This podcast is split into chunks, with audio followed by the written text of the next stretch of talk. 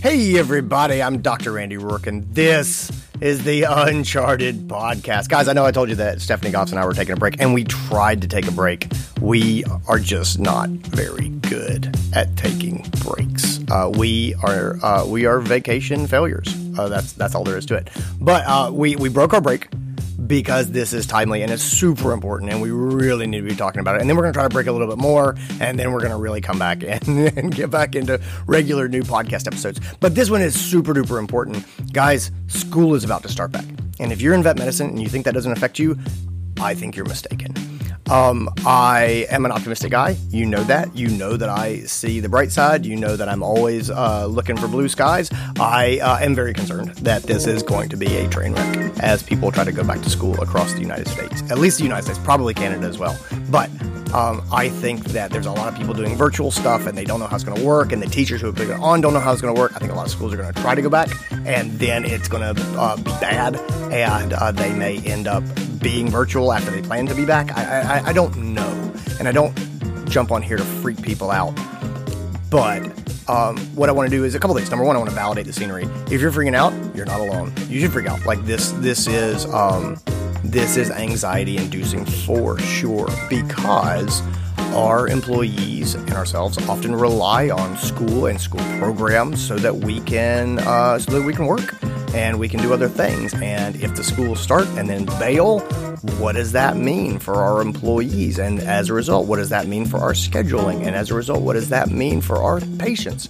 Those are all things we at least need to start talking about. That's what this episode is. Let's get into what we can do now um, and what we can do to get ready. But the big thing is we need to uh, do some accounting and figure out um, what we're up against and how many of our people might be affected and who might be affected, and just start thinking about what is possible and not running down crazy rabbit holes because we don't know what's going to happen.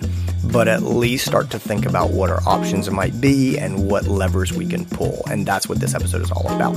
If you are getting this podcast the day that it comes out, that is Wednesday, August 19th, uh, I'm doing public speaking class tonight at 8 p.m. Eastern, 5 p.m. Pacific. You can uh, clicky click click on the link uh, down in the description real fast if you want to, and you better do it real fast because uh, we're going to close the doors before long. But I am doing a public speaking talk, how to get people's attention and keep it and hold it and get them to hear you. It's great if you run staff meetings. It's great if you do, uh, you know, media stuff, social media stuff. It's great if you do educational programs for pet owners. That is all coming up tonight. It's $99 for the public. It is free for Uncharted members. And then the last thing I want to talk about before we get into this is the GSD Get Shit Done conference. It is virtual. It is October 7th through the 10th. Uh, head over to unchartedvet.com and get signed up. It is going to be fan flippantastic. You can ask anyone who went to our virtual June conference. Um, it, our conferences really, they are not like anything else. They are very interactive. You are not going to sit and just passively have someone talk at you through the screen. So anyway, check that out. I'd love to have you there. It is $2.99 for uh, Uncharted members, $3.99 for the public, and you'll get to see what Uncharted is all about and what it's like. Without further ado, let's get into this episode. And now, the Uncharted Podcast. And we are back. It's me and Stephanie date with disaster goss. I am a date with disaster. You you're a date with disaster. We have a date with disaster. I that's what we're talking about today. I a hundred percent own own that one. I love it. That's a good one. date with disaster. If I had a Tinder profile, that's what I would. That's what that would be, that would be my my username. Date with disaster on Tinder. But I, I don't I don't have a Tinder profile for obvious reasons. My wife would be uh, un, unhappy with that. So, what are we talking about? Why are we talking? How did we get here? I can't. I don't know. Uh, we went from talking about uh, talking about COVID to your Tinder profile. I don't know how we made that leap. Uh, we're gonna, talk about COVID. I if you find a Tinder profile for me, know that that is not true. There was um there are people I this is this is not a joke. This is a 100% serious.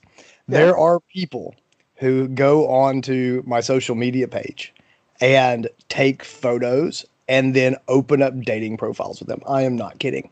I have been sent links to yeah. um, uh, what plenty of fish. Do you? I don't know if you're familiar with that one. I think it's the. and and someone's like, "Is this you?" And I'm like, "I assure you, I do not have a dating profile on Plenty of Fish." Although I am flattered that anyone would be like, you know, who gets dates? This guy, which I'm like, I'm sorry. Um, oh my god! I don't think that that's that's a good, a good, a good judge of your chances. Oh, uh, oh my goodness! So yes, if you do find uh, my pictures, it's uh, it's it's not me. They they don't use my name though. It's like a mall. it's like there's you just totally opened up a whole world of April Fool's possibility for people like Jen Galvin who have Photoshop skills. like you oh, realize this, right? oh yeah.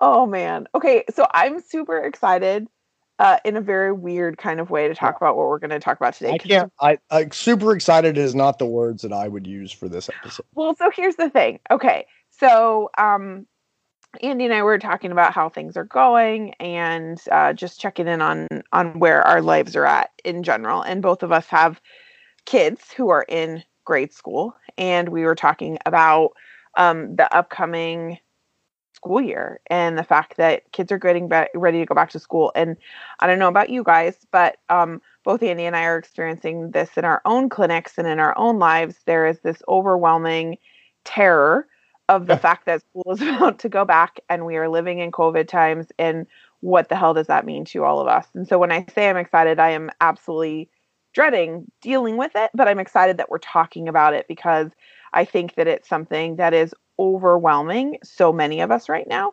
And so many of us are struggling with how do we even begin to deal with it? Where do we even start? And unfortunately, I think not enough clinics are even talking about it yet. I think there are more clinics that I've talked to who, for one reason or another, the manager, the practice owner, both are kind of burying their head in the sand about the fact that school's about to start in the next couple weeks.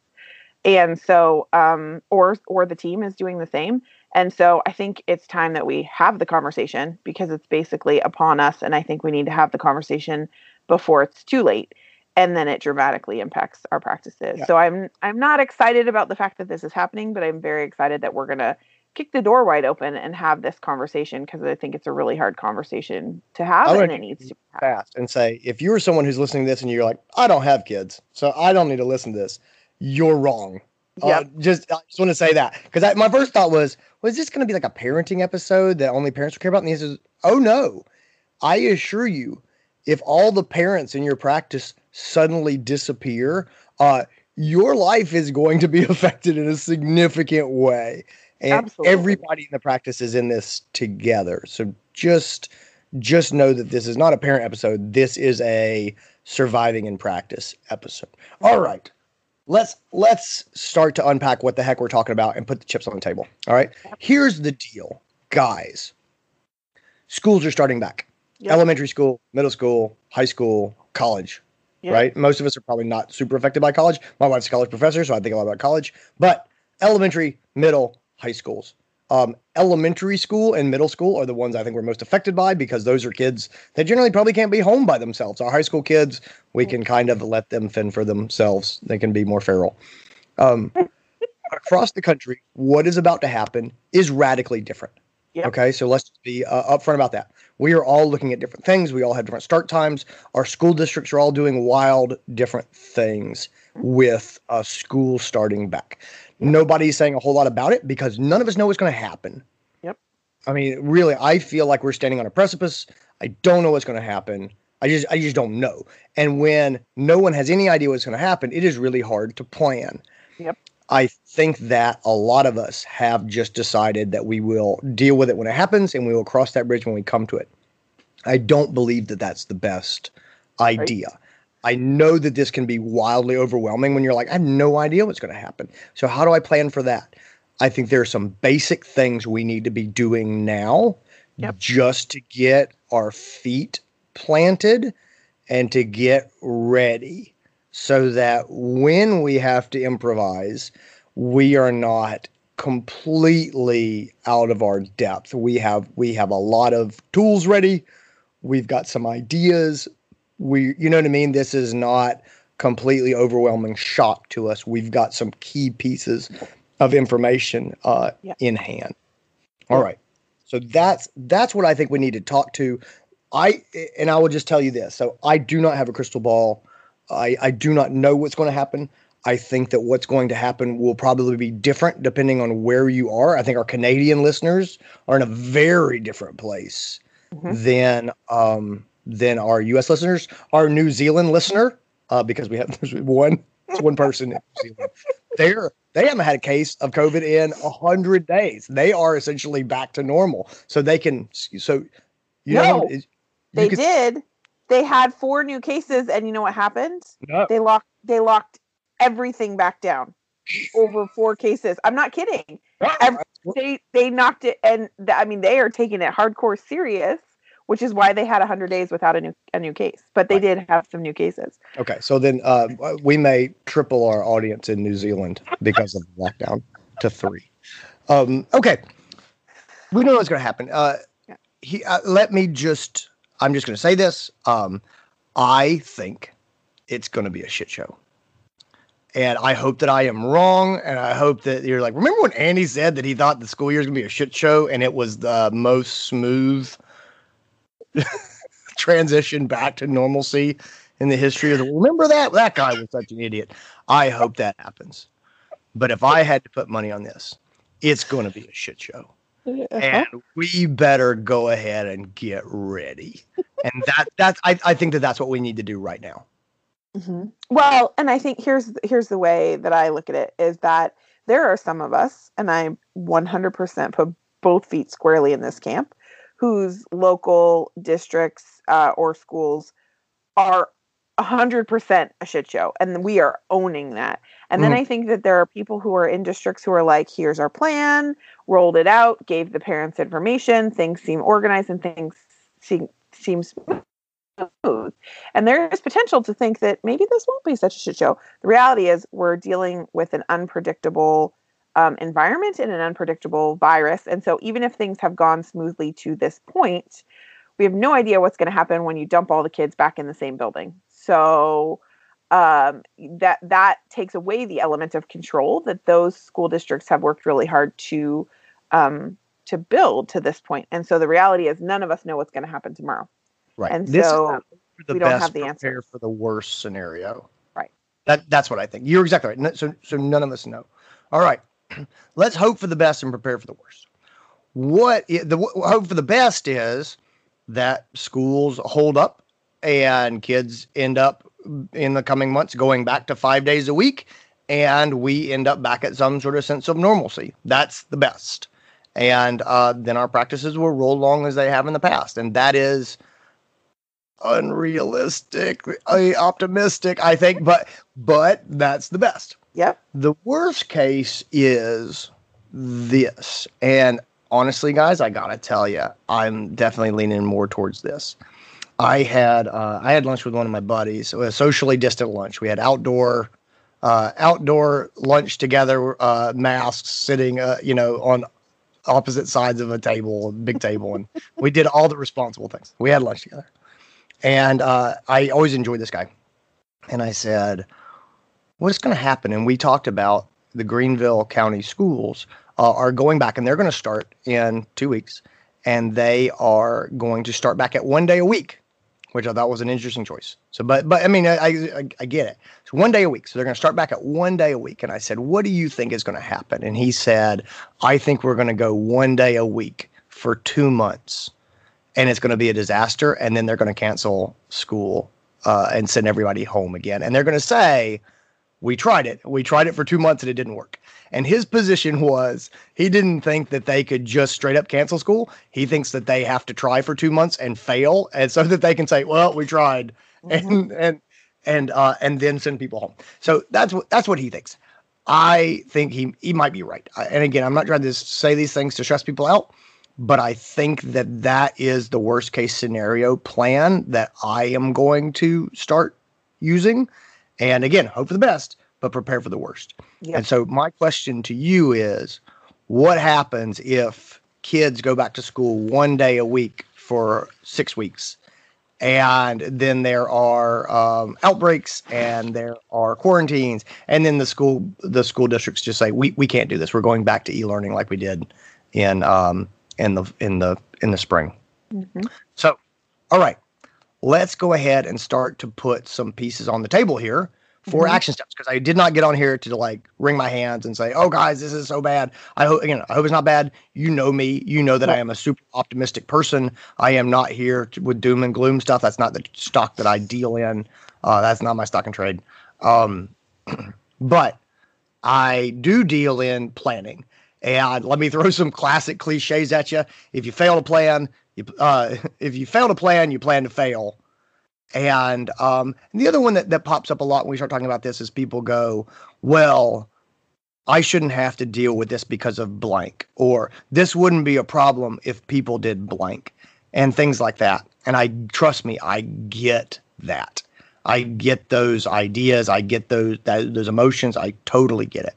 But that also falls into my category of you can be righteous or effective. Choose one. And I think that we can be very righteous and say we shouldn't have to deal with this. Um, or we can actually be effective and say, this is the reality of the situation. Let's start to figure out what we're going to do. Well, and I I think I'll throw one more one more cliched uh, management quote in there, which is, um, you know, uh, deals with the the idea that it doesn't affect me. It's not my it's not my problem. The reality is is that this will impact all of us, and it is all of our problems, and it it is um, it is a very personal thing for those of us who do have kids. Um, and it is one of those things that is hard to talk about. And so, you, as especially, I'm talking to my practice owners and practice managers, how we deal with this sets the stage in the long run Mhm. for whether people want to work for us or not. This Yeah, is, that's a good this point. is our opportunity to shine and say we are all human. Everyone is fighting a battle that you know nothing about. And so you have the opportunity to say to your people, I see you, I hear you, I want to help you. Or you have the opportunity to be a door slam shut in their face. And which choice you make will 100% echo into the future of your practice, whether you realize it or not. Because um, this is a time where people are being asked to choose between their children and their job. And you have the opportunity to make that choice be one that is something that they can live with and you can live with. Or you have the choice to make that an easy choice for them to say, I choose my kids hands down. Right. And so I think that that is something when we're talking about bias, if you think that this doesn't impact you because you don't have kids or you or you want to say, look, I don't have kids, they have kids, it's their responsibility to figure it out, you're going about this ass backwards and it is going to bite you a hundred percent. hmm Yeah, I do, I do agree with that. Uh, this is a, as you said, a, a pretty a pretty emotional uh, issue. I think for for for most of us. So yeah, that I think that's true. Okay, um, the things to know. This is emotional. Um, there will be repercussions. Um, this is a value statement. Um, saying to somebody, "You need to figure it out." Um, you and I were, were talking earlier about sort of those uh, just off off offline. We were talking about sort of those flippant comments that you can sort of make sometimes and just go, "Oh, well, you need to figure it out." And um, but the person receiving that comment to you, it was very nothing. It was very little just to throw it out, but to them, it's a significant um, barrier, obstacle, statement.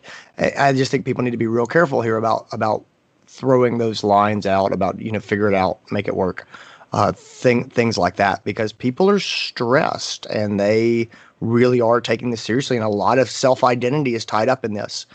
Am I a mother? Am I a doctor? Am I a father? Am I a manager? You know, um, what what is it? What are my priorities? And um, it's hard. And uh, I think a lot of people are really working uh, working through it. And I think that that's also why a lot of people put their heads in the sand is because it's so emotional and they say, um, I don't want to go talk to my boss about this because I'm going to cry. And they say, I don't want to talk to my employees about this because they're going to cry. and it, um, it's tough. uh,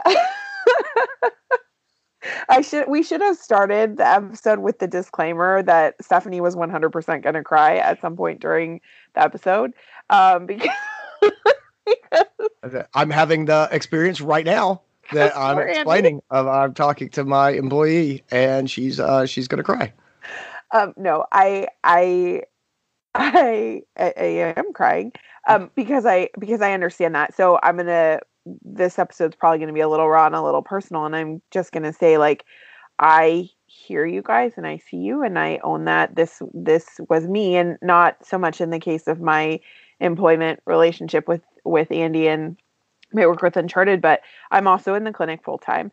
And for the last however many months in now, since March, um, I have been fighting the battle. And I know my manager friends who have kids have been fighting the same battle because I hear it all day, every day in all of the groups that I'm in, which is this overwhelming fight between feeling like we are failing our work, we are failing our children, because we are trying to be all things to all people. And the reality is, we have come to the place where it is time for us to have a, a, a come to the light conversation because the reality is, you can't be all pe- all things to all people. Something has to give. And for most of us, we have been working in this constant um, state of anxiety, feeling like we're failing one or the other for a sustained period of time now.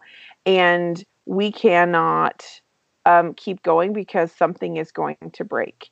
And so, for those of you guys who are like me, who I, you know, school got out in March with no notice, and I live somewhere where I don't have family and I had no backup plan. And so, I drug my kids with me to the clinic because I had no other choice. I either was there for my team, and the only way to make that happen was to put my kids somewhat in the line of fire and also impact my team by bringing my kids into the building but it was the choice it was the only choice that i felt like i had um, but i got shamed and there was judgment in some of the manager groups for oh my god i can't believe you're bringing your kids into the clinic like why would you expose them why would you expose your team look we are all human and we are all mm-hmm. doing our best in a very shitty situation to make choices out of multiple crappy options. Yep. So, making your employees feel guilty, making your team feel like they can't feel safe to talk it about it with you, um, judging each other as parents or as humans is going to just hurt everybody here. Mm-hmm. And so, I think that this is um you know this is this is raw and it's hard and like i i i was like i have to at some point i have to say something because i have been staring down a fact for several weeks now um, which is that i can't be all things to all people and i can't be in the clinic 40 hours a week with no childcare option right. and not have to have that impact my team my job performance realistically both. And so I was like, I have to talk to my boss about this because I don't know what the plan is going to be for fall. My school district is one of those districts that doesn't actually have a plan yet. The parents know nothing. School starts in three weeks. And so, and I, and to top it all off, I have a new boss at the clinic. And so I last week had to sit down and have this conversation, which is what brought this podcast to the forefront because in doing so, I was talking to a lot of other managers and hearing how many of them hadn't started to, they know their team members have kids. Yeah. They know kids are going back to school in the next three weeks, but they hadn't actually started to have the conversations about what impact is this going to have? Are they, are you going to have to change your schedule? Are there things that you need? Um, none of those conversations were taking place. And I was honestly, you guys, really, really shocked because like life is about to change radically for all of us in the next couple of weeks. We can't avoid it until we cross the bridge. It, it's going to blow up in all of our faces. Yeah, I, I, I agree. I I think that that's I think that that's the most important part of this whole podcast. Is I I don't think that you and I are coming with uh, great answers that are like, oh, here's going to fix the problem. I think you and I are both struggling uh, to figure out what the hell we're doing, and um, and I, I think that it's more important for us to have this conversation and talk through sort of our thought processes and what we're trying to do than it is to be silent until we have it figured out. We see what's going to happen, uh, because I just think that going into this silently is the worst plan. And I, I, I don't think anyone else is saying anything because I don't think they know what to do. Um, I, I think I think having the conversation and not knowing exactly what the answer is is uh, much healthier and a much better play than waiting until we can see what's going to happen. Because as we know from COVID earlier, waiting until we know what's going to happen often means that we are into it up to our necks before we can really get our head around what's happening. For sure. And the reality is is that this is very much a whole clinic conversation because as much as we as much as none of us want this to be the case, the reality is that changes to the schedules of parents on our teams are going to affect the non-parents on our teams. Even if the effect is slight, there is still going to be some impact because whether you have one team member in who who is affected deeply here because they have school age kids or you have 10 out of your 20 team members who have kids in school and now half your team is impacted it is going to affect those who don't have kids just as much in different ways Right. and so i think this is very much a whole clinic conversation and it's one that is that for me no matter who you're talking to whether you're talking to your boss or you're talking to your team, for me, it starts with I don't have the answers. I Mhm. don't know what's going to happen. And being honest and vulnerable and and starting there because we don't have the answers. We don't know what's going to happen. We could have a plan today and it could be turned upside down in 2 days. There what what this whole thing has taught us is that none of us have control over things that we would like to think we have control over. Mhm.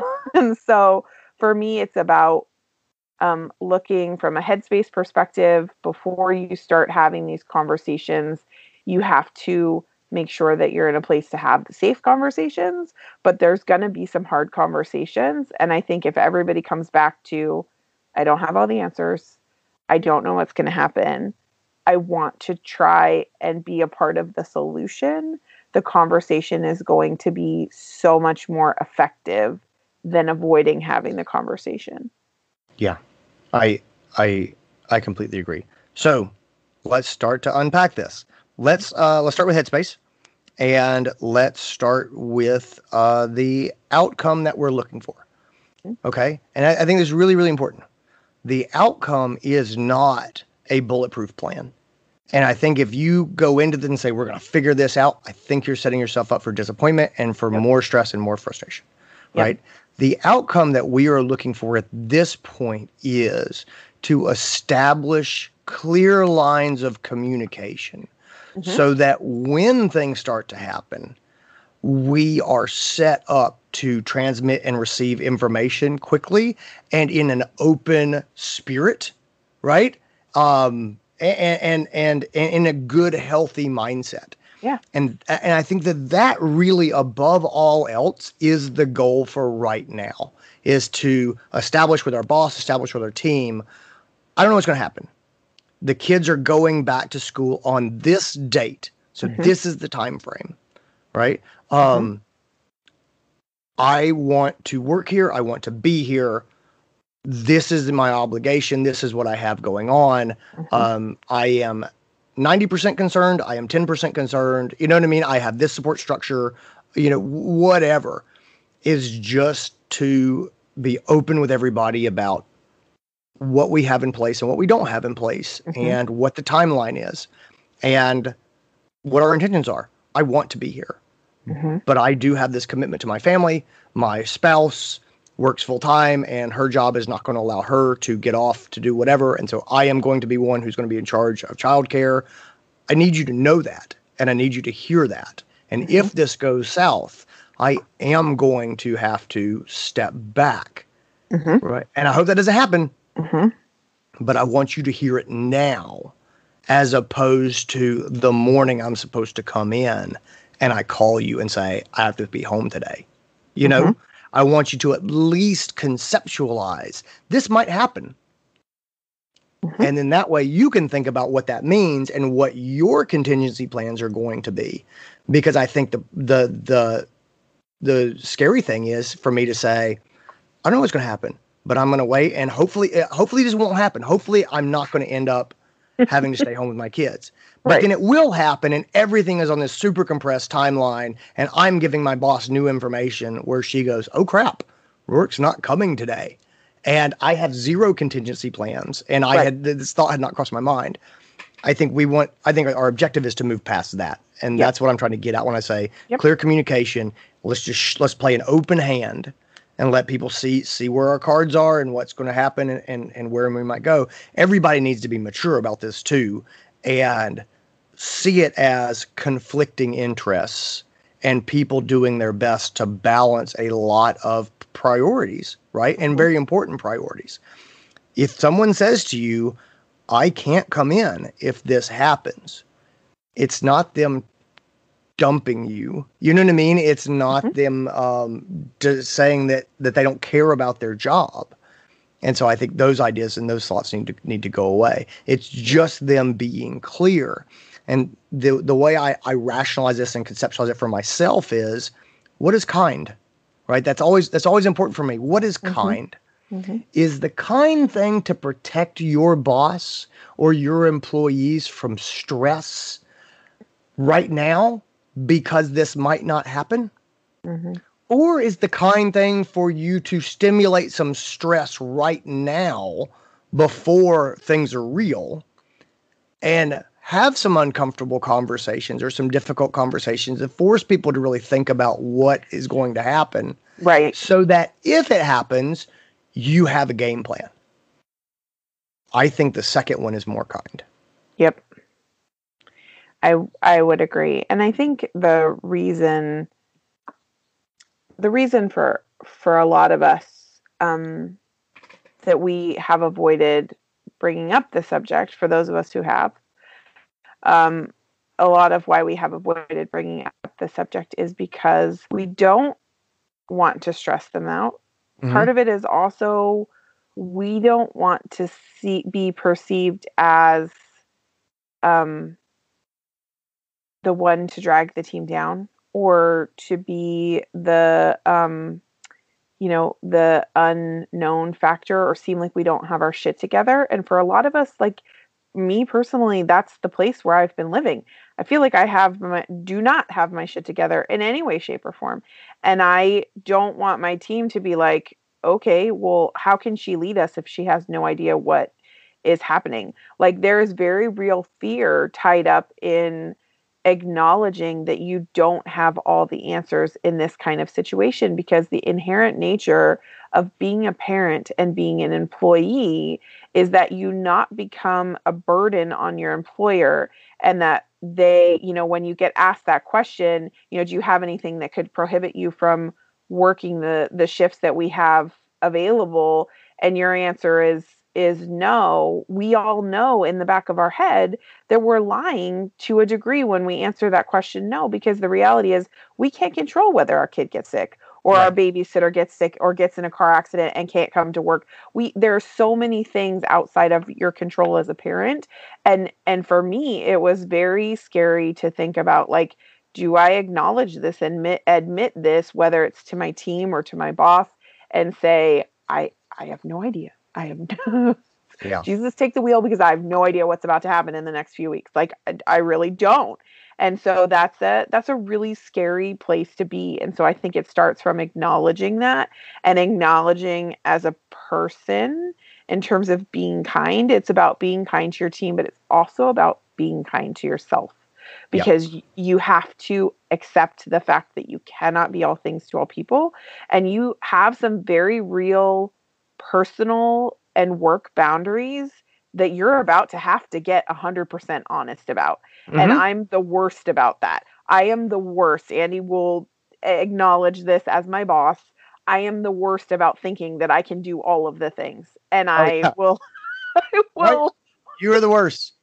I will 100% say, sure, I can add I can add 4 more hours of work to the to the 24 hours that I've already planned in the day. Like it just doesn't happen. Yeah. Um and so and that that's that's scary to say I I, I have some boundaries that I'm going to have to put up. And um and so this is a really big opportunity as an employee but also as an employer. If you have an EAP for your team, this is the time to use it. So, as an employee, if you've never used your EAP, um, I talk to my team about it as the boss all the time. Hey, we have it. It's this benefit. I've I've I've never used it. You bet your ass I picked up the phone this week and called and said, Hey, this is the situation. What resources are available to me? If you don't know what an EAP is, it's an employer assistant program, um, and it's a program designed to offer support to your team, whether it's counseling. They offer also offer um, good legal resources, childcare resources, community resources um, to kind of point your employees in the right direction when they need help.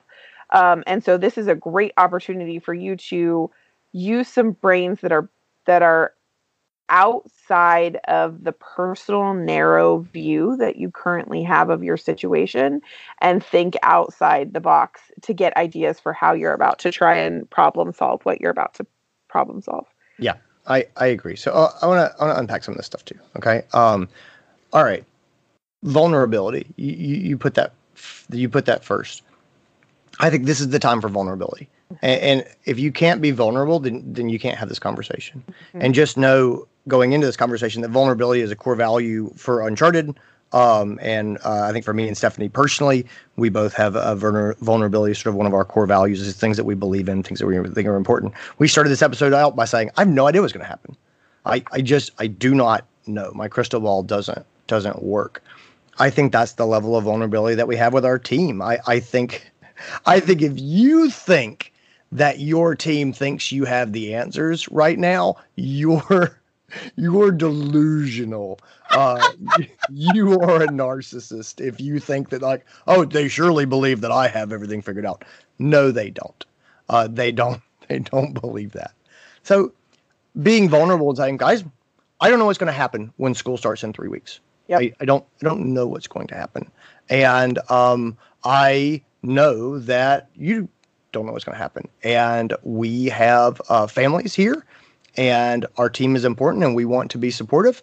And at the same time, we want to continue to follow our mission. We want to take great care of our pets uh, and our patient, our patients and our uh, clients, and we want to try to make everything work. And um, I don't know how it's going to happen, and I don't know what we're going to be up against.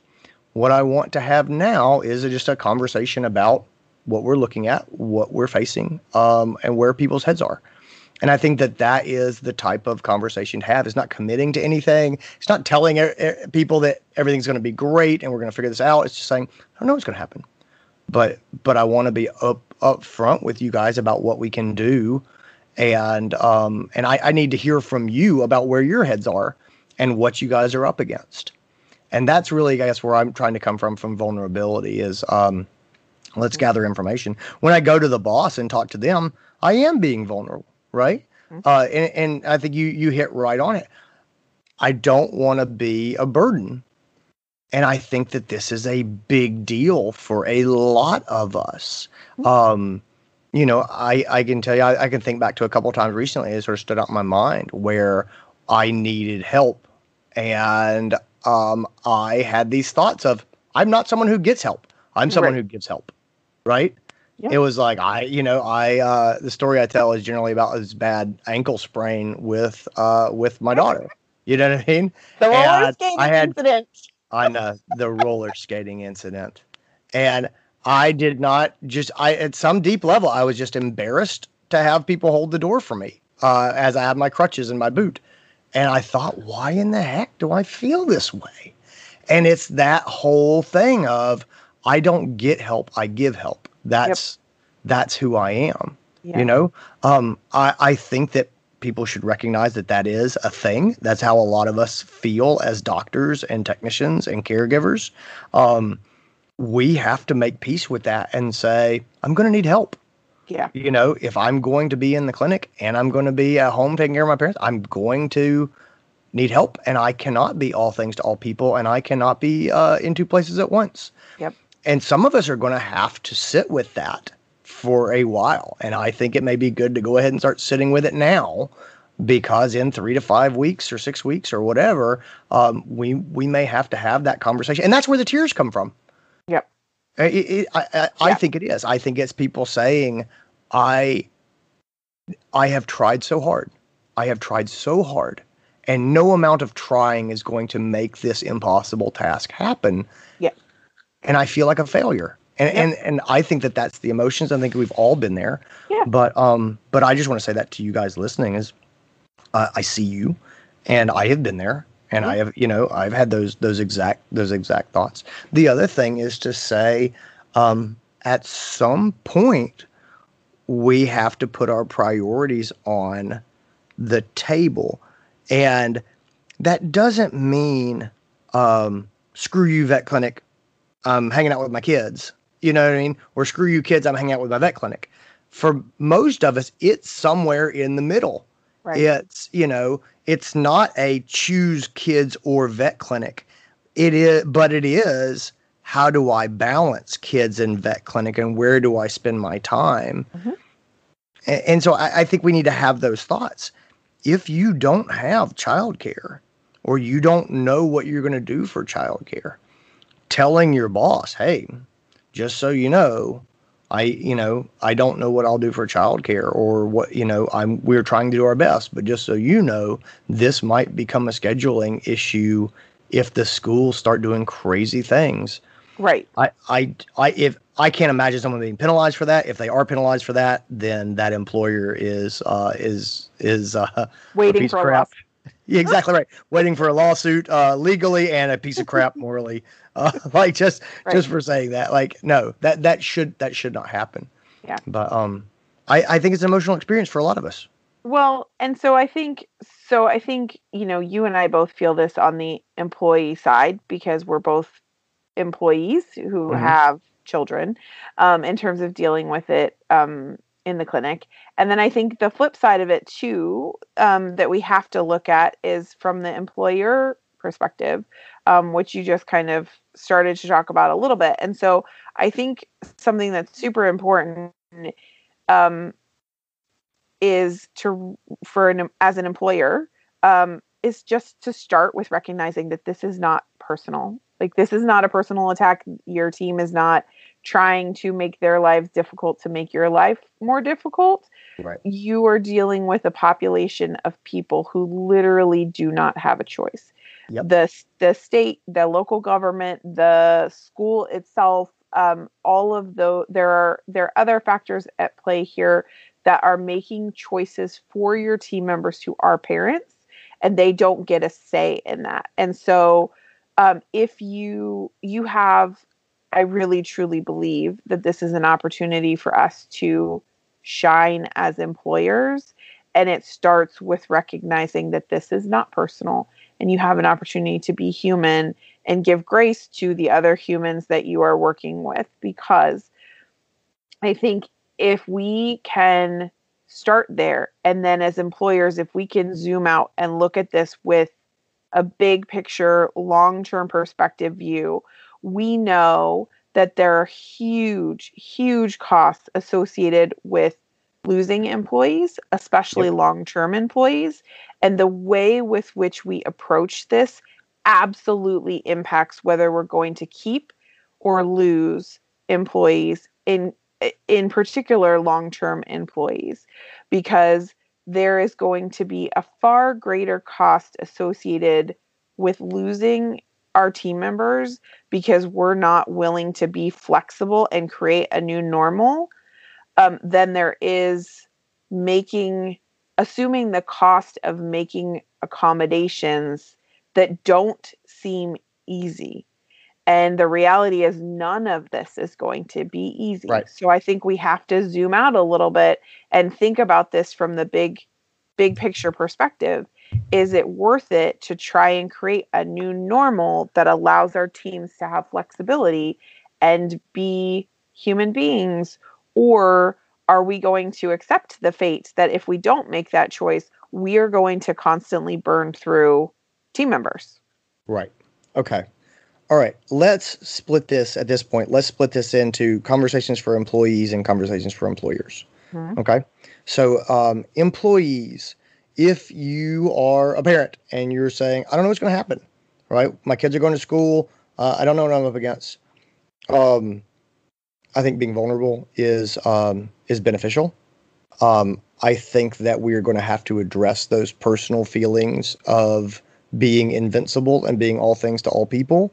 And we have to reject that idea that I'm a burden. I'm letting the team down because I have this constraint or this responsibility to my offspring that I brought into the world. Um, I, I, I think it seems crazy that we have to say that, but we do, and I'm I yes. I, I felt that. I, I mean, I, I know that we we've all we've all felt that.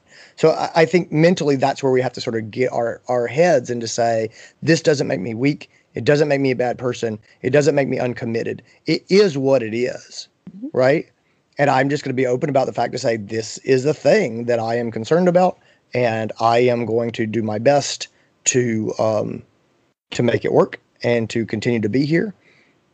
But I I have only got 24 hours in a day, just like everybody else. Mm-hmm. Um, I, I think I think being honest with ourselves about that, I think it's a hard pill to swallow. But I think the sooner we swallow it, the better off we are. It's like be kind to yourself and be gentle with yourself and realize that you're a human being and you can't do it all, mm-hmm. right? Um, you um, you need to to have these thoughts of if schools shut down, what am I going to do? Or if they're right. canceled at the last moment, or if my kid gets quarantined, right? What am I going to do? And right. I don't think you have to have a hundred percent a rock solid answer because honestly, here's another thing to make people feel a little bit better when these things happen, opportunities often open up. You know what I mean? Right. And we and we saw that last year. School shut down, and then there were little pods that mm-hmm. got together and said, "Let's get our let's get our five kids together, and we'll make something work, just us." And those those opportunities don't come up now before things have gone wrong. And so there right. are opportunities that arise at the time. But the more that we can figure out now, and the more we can think about it, I think the the better off we are. Yeah. Right. Well, and I think a big part of that is is that as an employee, you you have to be the one to make the call. You have to be the one to make the decision. You have to be the one to figure out what the boundaries are. And you're right. working with incomplete information, but at the end of the day, if your plan is to wait for your employer to force your hand, that's a bad plan. Like yeah. this is the t- this is the time to get real and be honest and say, I don't know, but these are things that I've thought of and invite them into the conversation because at the end of the day, they can't make the choice for you, but you absolutely have to acknowledge that not making a choice at some point is going to be making a choice. Yeah. And and so if we just sit back and and say I and that that was you guys, I say that with love um, but that was me. I was like, I'm, I'm just going to bury my head. I'm going to ignore it. It'll be fine. It'll be fine. Everything's on fire. Eventually, things will be fine. The reality is, we're three weeks out from school starting and things are not fine. And I have to make a choice. And I don't yet know what that choice is going to be. And I don't know how it's going to shake out. But it started with being vulnerable and daring to be brave enough to say to my boss, this is my current reality. I just need you to know that this is my current reality and I have no idea what's going to come next, but I want you to be a part of the conversation. Right. Exactly right. Well, here, here's the point, right? Here's the point of all of this. Until you talk with your boss, you don't know what your options are. Right. You know, you're yep. and you're sort of talking like I I haven't decided. Yep. Until you include your boss, you don't know what you're deciding between. Right. Like the options are not I continue my life as I as I have been, or I quit the practice and and full time you stay home with my kids. Like I God, I hope that there are middle paths. I'm sure there are. Yeah. What are they? How do we do this? How do we do, you know, if these things happen, how do we transition so that Stephanie works from home, you know, right. when her kids are stuck at home or, you know, or works from home 2 days a week um and at the practice one day a week and her spouse is home, you know, one day like like all of those things are much more realistic than I'm here at the clinic 100%. I'm gone 100%. Like but you yeah. don't have any ability to to to make a choice until you talk to your boss and say what's possible right what could we possibly do let's start thinking about that and that's the whole point of where we are now is not for people to have terrible anxiety attacks it's for people to start saying okay if this happens with stephanie what are our options what are our fallbacks that are not her quitting her job and going right. home because you quitting and leaving is the worst outcome Right. But you, if you don't have the conversation with the boss and say, "Hey, this is where my head's at. This is what I'm thinking about. Can we start to talk about what that might look like if we have to make these movement these these changes?" Then you set yourself up for all hell is breaking loose and the staff is staying home with their kids and management is trying to figure it out. And honestly, if I'm the owner, I want to talk to you and see what's possible because I don't know what's possible for you, which means if I make the decision of here's the plan, there's a very good chance it's not going to work for you. Right. Mm-hmm. And I think that's just important for everybody to get out of this is the contingency plan cannot be made by one side. Yep. The owners cannot say, here is what our staff with children are going to do because they don't know what you can do. And you can't say, here's what I'm going to do because you don't know what management can accommodate or what they're willing to accommodate. Like it's got to be an open collaborative discussion. And so I think that's why it is worth being vulnerable and worth putting these things out so that we can start to collaborate and and put those things forward. And so that's what I would say uh, to employees. Like that that's what I think is is important now. Um it's just about it's about trying to get a collaborative dialogue going just in case yeah. As opposed to not saying anything and hoping everything is fine and then dealing with catastrophe it happens, right? Or uh, catastrophizing and being like, you know what, this is never going to work. I'm just gonna, I'm just gonna give my notice and I'm just gonna quit because you know whatever. I'm sure they won't work with me. Uh, neither of those approaches is, is makes a lot of sense. So, so the collaboration is what we're going for. So that, that's my stuff from of the employees. Remember the employee assistance programs, see what resources are there, what support is there, um, how they can help, and then just start that dialogue of, hey, this is where my head's at, just so you know this is kind of what I'm looking at. Yep. Um, and and and don't get sucked up in the idea of um, of this is going to be the policy for all the parents. The the truth is some of us have spouses that are very flexible in their jobs. Mm-hmm. And so it might not be that big a deal for mm-hmm. me if my kids have to stay home because maybe my spouse can, can stay home. Right. Uh, mm-hmm. Other other of us are single parents and we right. don't have any support yeah like that and then everyone is somewhere and there's a million people somewhere in between right. so so anyway we just we just have to talk about these things right so that's yep. that's it for the employers, I want to I want to kind of make um, I want to try to make this clear as kind of what we're looking at, right? Um, the mission of the practice does not go away, and we need to run a business, and we need to take care of our clients, um, and we need to run a profitable business, right? Okay. Um, I don't know, Steph. Is this a common thing that's happened? Um, have you ever seen um, the will of the clinic go up against the will of the spouse for an employee? Have you ever seen something where the spouse is like, no, you're not going to do this thing? And the clinic is like, oh, we need you to do this thing? Oh, um, yes. Yeah. I how mean, does it, yeah. how does it go?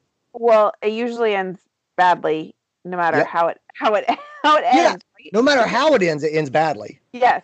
Yes but I know I know I have felt that and I so for I have felt it as a manager. I know my veterinarian friends, kids or not, who are married have felt this like when it a really easy example is you know when you've told your spouse or your partner um that you're going to be home at 6 for dinner mm-hmm. and the you know sick patient shows up at the clinic at 2 minutes to 5 and you're like, I know this is going to take longer than an hour. I told my partner I'd be home at six. Which of these two choices I'm going to make? It's going to end badly because either you're going to feel you're going to send the patient to the ER and we all have lived with this guilt of feeling like I could have stayed and done this thing, but I left because I made a commitment to my partner. Or you're going to blow off your partner to take care of the patient, and then you're going to deal with the repercussions at home. Like right. that's a really common guilt factor that a lot of us that a lot of us have dealt with in in our all of us I think at some point in time have dealt with that. It's the nature of the unpredictability of veterinary medicine. So I think everybody can relate to that guilt factor of the needs of the clinic versus the needs of home. Right. Every, pretty much every time that the spouse, and regardless of gender, but the spouse at home has put their foot down and said, I am not okay with my spouse mm-hmm. doing this. Mm-hmm. Um, the clinic has lost every time. Yeah.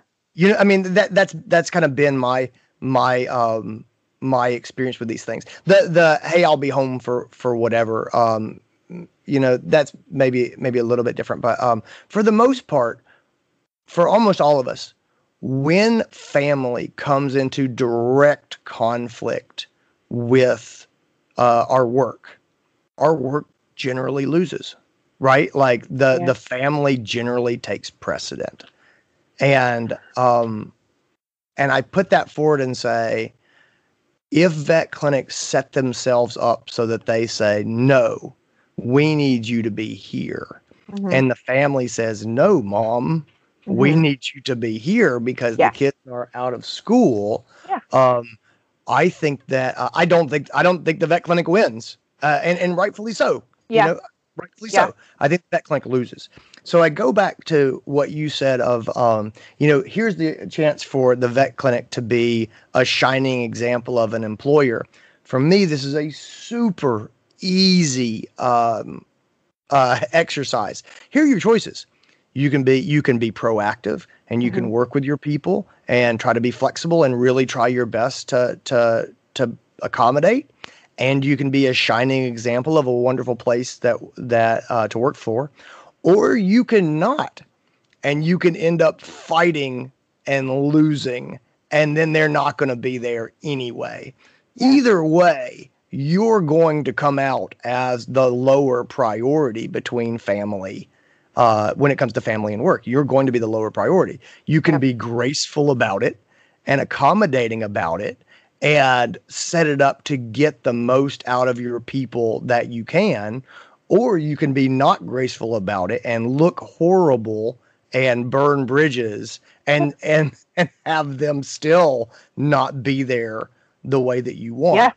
what mm-hmm. would you choose to do i think that's a super a super great point for sure and i think i think that's it's that fear factor of having to make that choice between work and home that has kept a lot of us from deciding what we're doing moving forward or having this conversation yep. because I think a lot of us feel the guilt of knowing we love our families and we're gonna like I love my children. I am mm-hmm. always at the end of the day going to make the choice where um I in the long run they come out on top. Sometimes mm-hmm. I have to make short term choices where they don't win and the clinic wins. And it always is a crappy feeling when you miss dinner or you're late to a baseball game because you had a patient or whatever. Like there's a lot of guilt wrapped up in that, which is a whole other episode.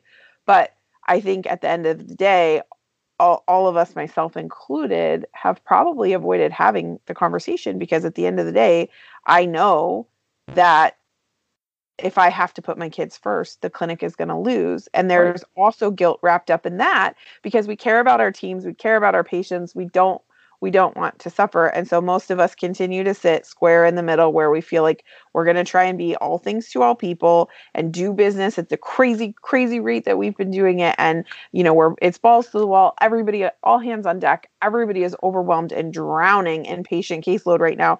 And all of us myself included feel super, super guilty making a choice that may impact the clinic right now. Right. I I completely agree.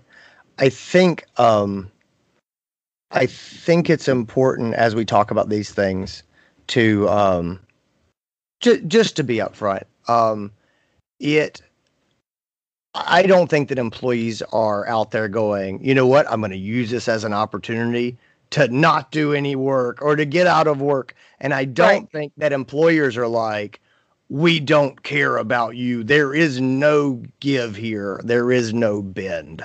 Um, I, I don't think either of those things are true. I think the conversation to have is what is possible so that I can continue yeah. to work if and when my kids um, don't have school or they are uh, not able to go to school on short notice. What does that look like? Yep. You know, like what is what is our plan? And it yep. doesn't have to be a long term plan. It just has to be a what is our plan while we look at the actual situation when it happens yep. and figure out what to do. Because the truth is we don't know what's going to happen. We don't know what it's going to look like.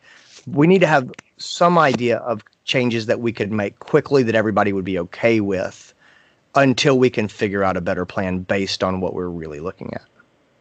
So, if you are like, if you're a listener and you are like me and you have been dreading dealing with this all summer long, and school now starts in three weeks, and you are sitting here and you don't actually have a plan because your school hasn't told you what the plan is going to be for the fall, how do we tackle this situation? Where do we where do we start to try and create a plan? Um, so let's see. Uh, re- resources, right? Your uh, employee assistance program. We can start to talk to other parent groups. You know, we can sort of say, hey, what are you guys doing uh, as resources? What resources are available as the school year starts and working parents are uh, are going back? Let me be clear about this too. This is not a vet medicine problem. No. This is an America problem, yes. North America problem, yes. a global problem. There is nothing about vet medicine that is specific to this. In every industry, parents are trying to go back to work and their kids are going to schools and no one knows what's going to happen. So the idea that this is only a vet problem is uh, is ridiculous. Yeah. So look widely, look for resources, look for support. What you know, what is available in your area. So keep your eyes open. That's so the first. I- I and I think the precursor step. I, I think I agree with you 100%. It has to start with getting resources and knowing what your resources are. And I think in terms of tackling it and talking about it with our employers, but also starting to talk about it with our teams, it starts by doing a check-in and asking where each person is at. Do they do they have what do they know? What do right. they know about their school so far? Because it is so individual and so different at every different district level um, that you can't possibly as an employee or employer it doesn't matter you have to start with what do you know? And now what do you what do you need to make a decision? Where's the where's the gap? You are going to have some employees that are like i already know this here's my plan it involves x y and z and who can give you all of the information. You may have other employees even within the same practice because kids live in different districts even within the same practice. You may have other employees who are like I don't know anything. This is what I'm waiting on. This is these are the gaps. Knowing where you're starting from is going to help you um, help yourself and also help your team narrow down what resources you need to be able to make that plan. So whether it's things like needing to know about daycare options or needing to know about um, you know whether your kids are going to be on campus one day or five days or not no days at all um, being able to be honest about not having a plan or where you're at in your plan making process i think is the is the first step. And then i think you're totally right then you have to look at it from a resource perspective and leveraging the resources that we've already talked about. The other thing that i have seen wonderfully happen and it's been beautiful to come out of covid is everybody starting to look at this from a collective perspective and looking at it from how do we help each other create a plan. So I have seen in in vet med groups and just life groups um, within social media alike, I have seen this wonderful it takes a village mentality coming out, which is people looking and saying, can we form pods? Can we yep. share? Can we share days that off where we take care of each other's kids? Can we share uh, nannies? Can we share homeschool information with each other? All of the, co- this is where we have to harness our collective power. Mm-hmm. And so for me as an employer, it starts with doing a census and a pulse check with my team and asking questions like do we have kids that are in the same school districts? Are there other local clinics in our local clinic network that have kids in the same school districts as our kids? Can we band together outside of our own four walls, but still within our vet med community? You know, the um, the corporate group that I work for, we have um, four practices within a you know 25 minute drive either way um, with kids in similar districts. Um, and I might not have anybody else in my own practice that's in the same district, but at the other clinics we might. So, can we band together and look at those kind of things so that we're harnessing more brain power than just one person right. at a time? Yeah, I agree.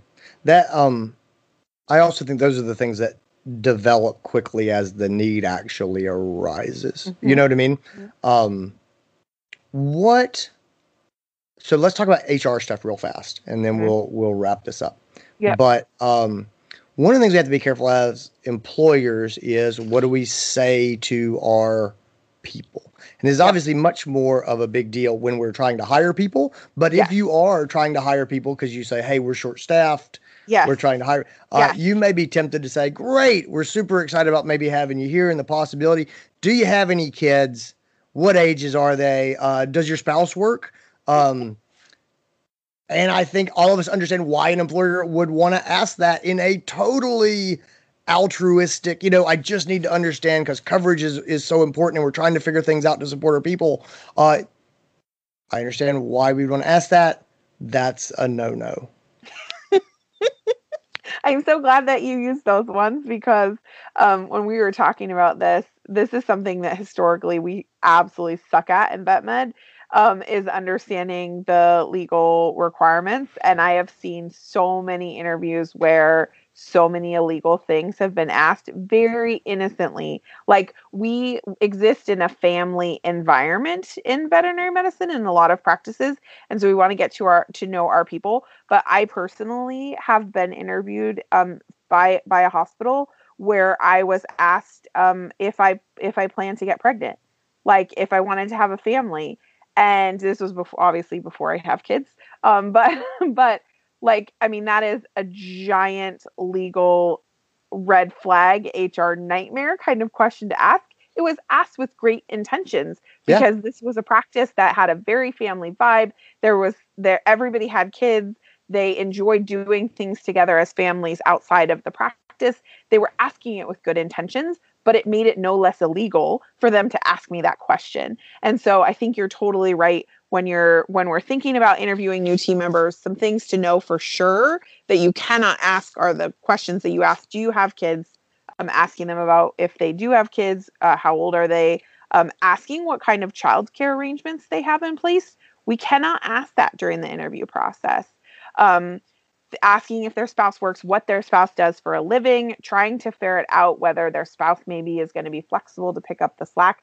Those are all big giant no nos. However, you can ask questions that can get you the same kind of information without crossing the legal boundaries. So instead of asking them if they have childcare arrangements in place or what kind of childcare arrangements, we can ask them what days and shifts can they work we can also ask them if there's anything that in, could impact their ability to work any of our available shifts that we offer. So if they have a daycare situation where their daycare is closed on Wednesdays or they take a holiday the first Friday of every month or whatever it is and we say is there anything that could impact your ability to work our our scheduled shifts which are Monday through Friday from 8 to 6 um, they have the ability to disclose that information without you having uh, discriminated against them potentially as a parent or from a gender perspective by asking them if they have kids and what their child care arrangements are going to be. Right. Cool. Good points. All right. Um, and then I think the other really, really important thing is no matter what we're asking and how we're asking it, whether it's from a interview perspective or whether it comes down to the team we already have we have a lot more flexibility what we ask them and how we ask it But the very important point that everybody has to be aware of is that we have to be asking everyone the same things. We cannot apply the rules or questions to people um, in a biased manner. So I mm-hmm. can't ask female interview uh, applicants different questions that I would ask my male applicants, just the same as I can't ask female members of my team questions that I wouldn't ask of the males because I'm going to presume potentially that females are the caregivers and males are not. Like there's a whole lot of yep. um, bias and discrimination that lies in there. And so the best practice from whether you're talking about asking questions to um, applying policies like how do people work from home, you have to think about it from a reason neutral perspective. Like it can't be biased. Yeah. Nope. I agree. Cool. All right. We are over on time. I think that was good. I hope that that got people thinking, feeling better about the conversations they're having. I hope it makes people feel just better in general about accepting that we can't be all the things and these are unprecedented times and we all need help. Mm-hmm. You got any last stuff to add? No, we see you, we hear you, guys. We we are there ourselves. Yep. Mm-hmm. Um, and it's big and it's scary. And the biggest thing I have to say is give yourself grace, give your teams grace. I, you know, I I was dreading having this conversation and had avoided it. Like I said, I actually have a, a new boss at work. Um, is someone that I don't know very well. I mean, I have worked with them for a while, but very casually. I was terrified of having this conversation and I was blown away by how graceful um, they handled the conversation. And they were just like, look, you know, obviously, if you're going to have to go part time or you're going to have to leave altogether, knowing that sooner rather than later is significantly helpful. However, like, I, I totally understand, and we will do whatever we can to help make this make work be as painless as possible in terms of your decision making in terms of this process and it was so for me it was just like exactly what we just talked about in terms of an opportunity to be a bright shining example for mm-hmm. our teams in terms of uh, our positions as employers because um, you know, it, I, I, was expecting it to go completely the opposite direction, and it was amazing to feel like I, I felt seen and heard. And so, this is our opportunity as employers to provide that for our teams. It's our opportunity as team members to provide that kind of support for our other team members, whether we have kids, they have kids, or not. Um, you know, I think it's just we're all in uncertain times, and being honest about where we're at and having the hard conversations um, it, it's it's time to get real and we see you guys and we we we feel that so yeah. Cool. I hope it was helpful. Yeah. All right guys. Everybody have a good week. Take care of yourselves. We'll talk to you later on. Take care guys and that is our episode. Guys, I hope you got something out of it. I hope you enjoyed it. I hope it didn't freak you out. That's not the point. It's just to start thinking about these things and talking about these things. No, you're not alone. This too shall pass. Look, I, here's what I think is going to happen. I think that there's going to be a lot of anxiety right before school starts uh, because there's not a lot of planning going on. And then I think uh, when school starts back, I think that there's going to be a lot of chaos. There's a lot of things that is not going to work, and uh, teachers are going to try things and they're going to fail. And, but, but, it will not be long until we figure things out and there will be a new normalcy and it will be back. So plan on some stress, plan on being accommodating, be flexible with your people, be flexible and gentle with yourself. This too shall pass. Everything's going to be fine. Hold on. Reach out if you need help. You can always find us at podcast at unchartedvet.com. Guys, take care. Be well. Bye.